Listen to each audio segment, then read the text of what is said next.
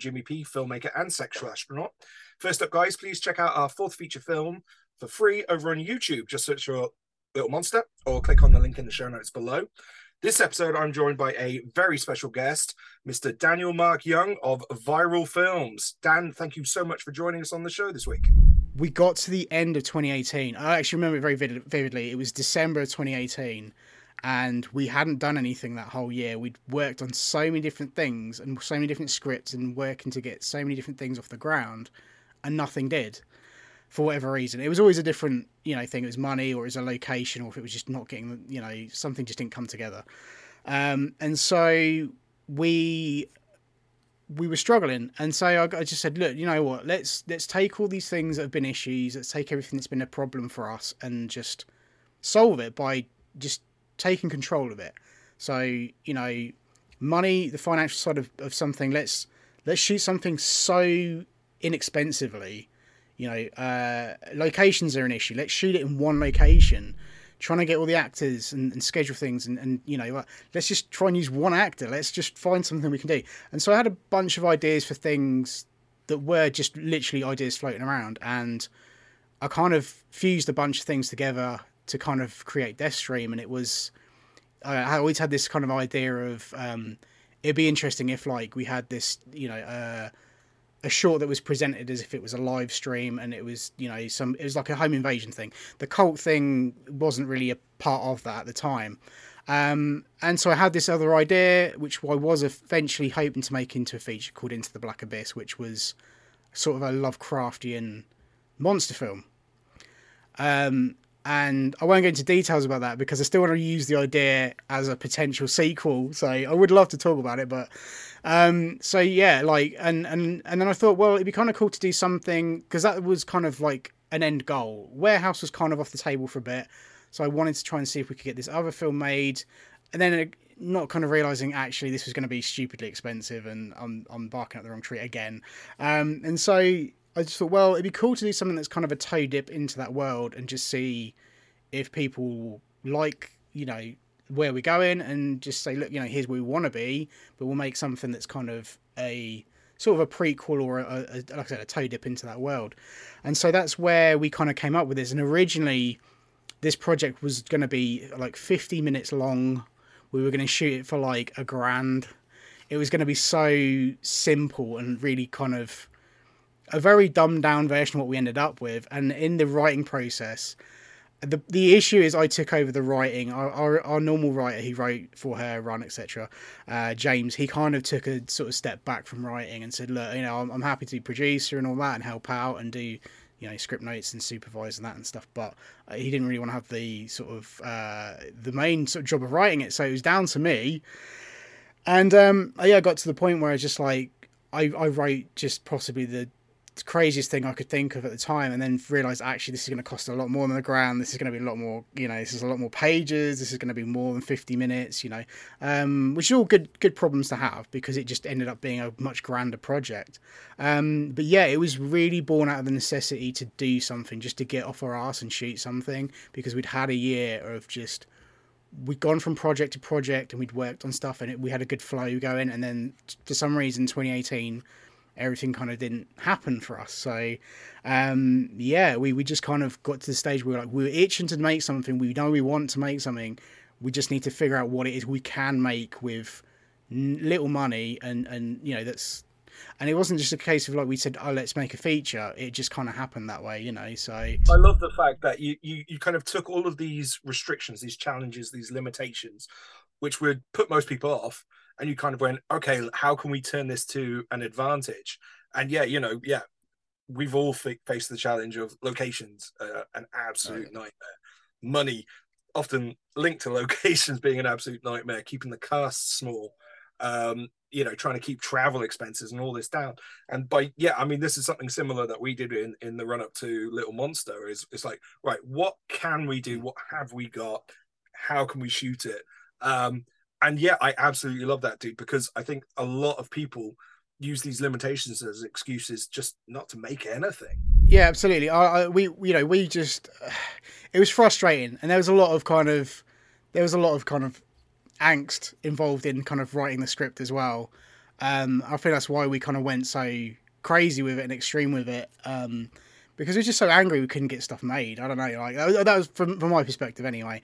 Um, and so yeah, like I feel like you know, like you say, a lot of people use it as an excuse not to get stuff done. Um, I wish those were the only sort of challenges we faced because obviously we had like the issues of like the pandemic and you know there's so much other stuff. I mean, I've got so many stories I could tell you about like making this movie. That's why it took four years to to to get it to where we are now. You know, hats off to you for getting anything done during during the pandemic period. You know, like I've spoken to a couple of people who managed to get stuff done, and you know, absolutely, you know, I think all other filmmakers should salute you and, and those filmmakers who managed to get anything done during the past like two and a half years, which has been you know a nightmare for for, for almost everybody. But um, I just wanted to jump in and say I, I, I seem to remember you did a video. Um, I, I'm guessing it was you and James then who did the the video um, where you kind of introduced the title, introduced the concept of the film into the Black Abyss Death Dream, Death Stream, sorry. And I, I just remember I remember absolutely loving the title, not knowing anything about the concept. Um, but it also just sounded like the most black metal like title for for a movie ever. yeah. It's it's yeah. such a great yeah, title. no, I think and, and you saying it's it's kind of linked to this this other idea as well. Um, I, yeah, great. This could be your Cloverfield. Then this could be a franchise going, you know, touching many different subgenres. Is that is that what we're hoping to see? Um. Well, well, yeah. Potent. Well, possibly. Um. I have an idea for a sequel, and then I'm hoping if we get to make that, and we get to make the final part of it, it's essentially going to be a trilogy. That the final part will be the movie I wanted to make initially. Um, so I do have a kind of an idea for a sequel that's kind of a bit more in the mockumentary sort of um, style of things. It's still going to be found footage, but it's going to take on a bit more of a, a mockumentary vibe. But yeah, got some interesting ideas for that. I don't know when that's going to start. Kind of, you know, we're going to start writing that, but um, I've got a few other things I'm, I'm interested in doing that are a little bit maybe outside of the horror genre, but still have elements to to it. Um, but yeah, I, I just, I, you know, I think we've not sort of had it's been a bit tricky getting this film out out there at the moment, but like the sort of uh, response we've had so far has been pretty positive. So I, I feel like there, there's there's potential there for us to do something more in this world and, and, and do another do a sequel or something. Yeah, You're talking about how originally it was kind of like this 50 minute short, and then you went off and it kind of blossomed into this thing. So by the time it kind of hit a feature length um, script, how many drafts did it then go through to become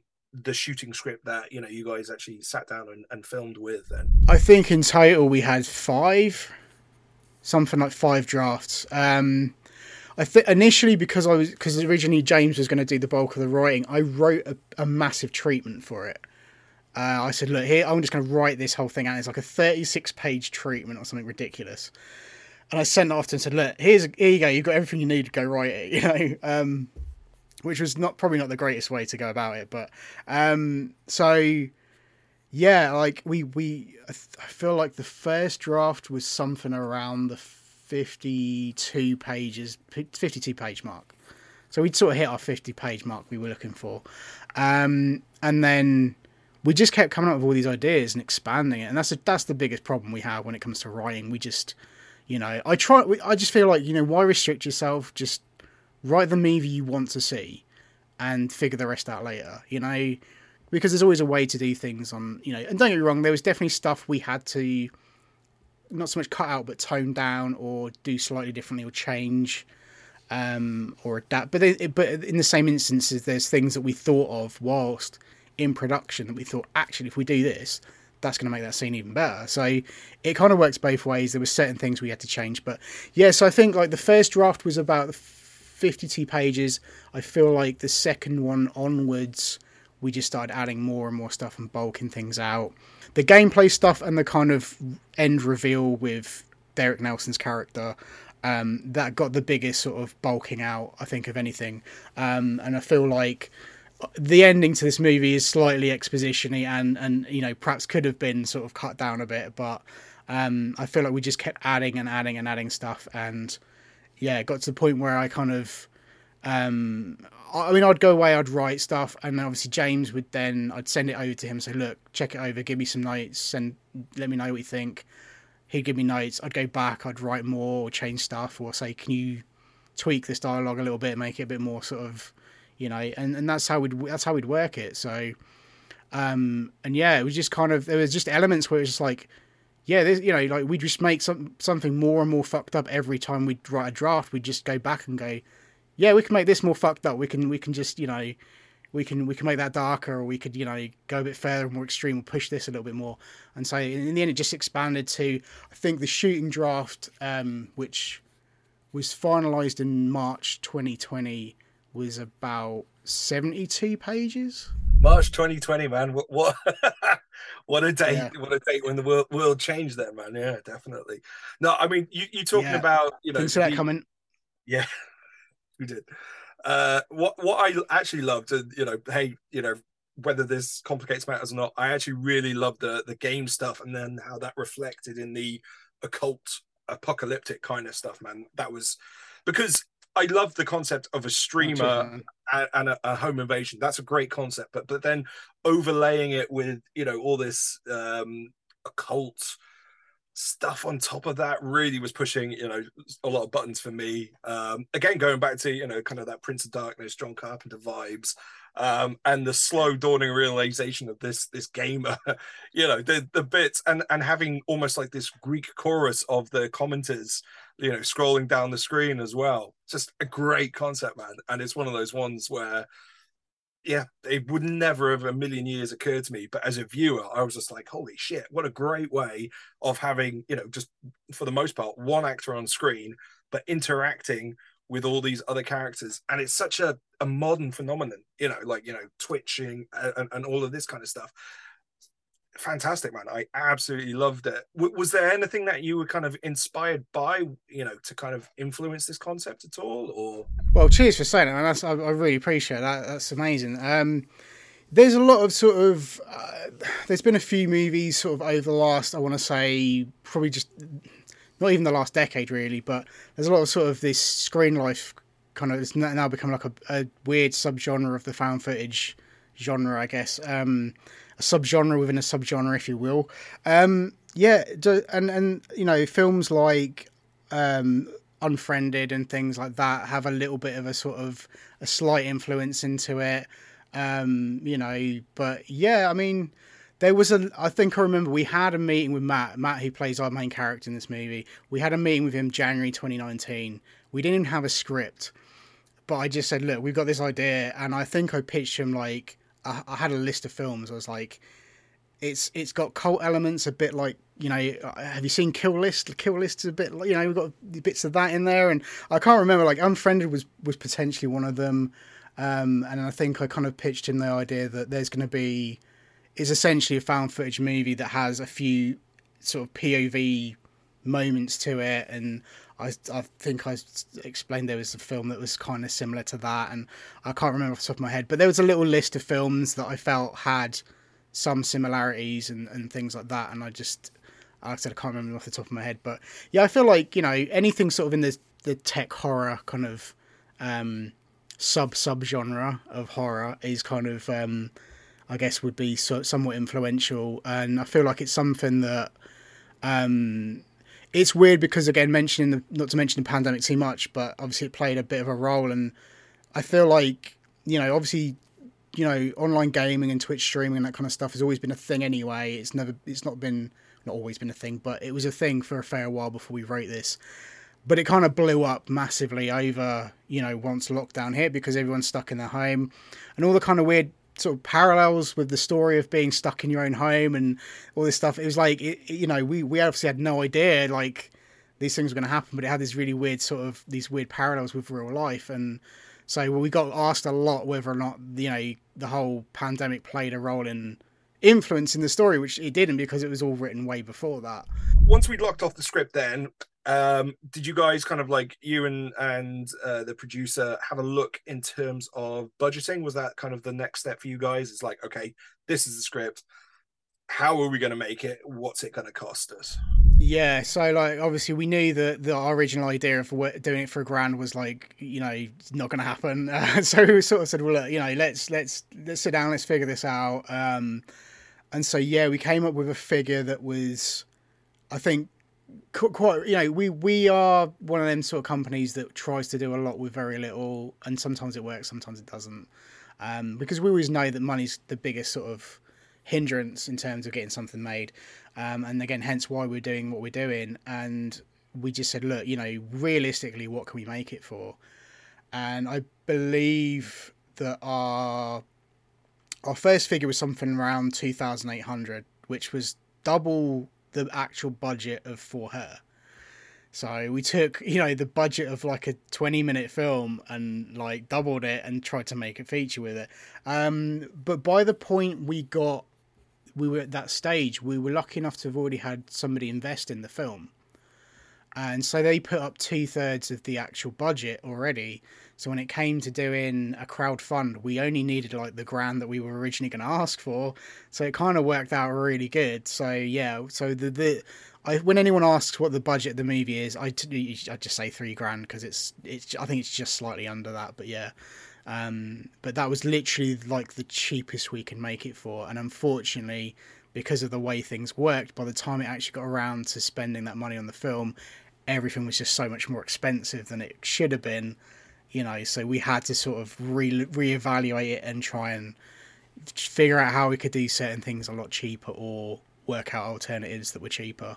So, what do you think got lost then? What weren't you able to do? We are a very small team anyway. Um, we had this grand idea of bringing in people to do certain things like the makeup effects and things like that.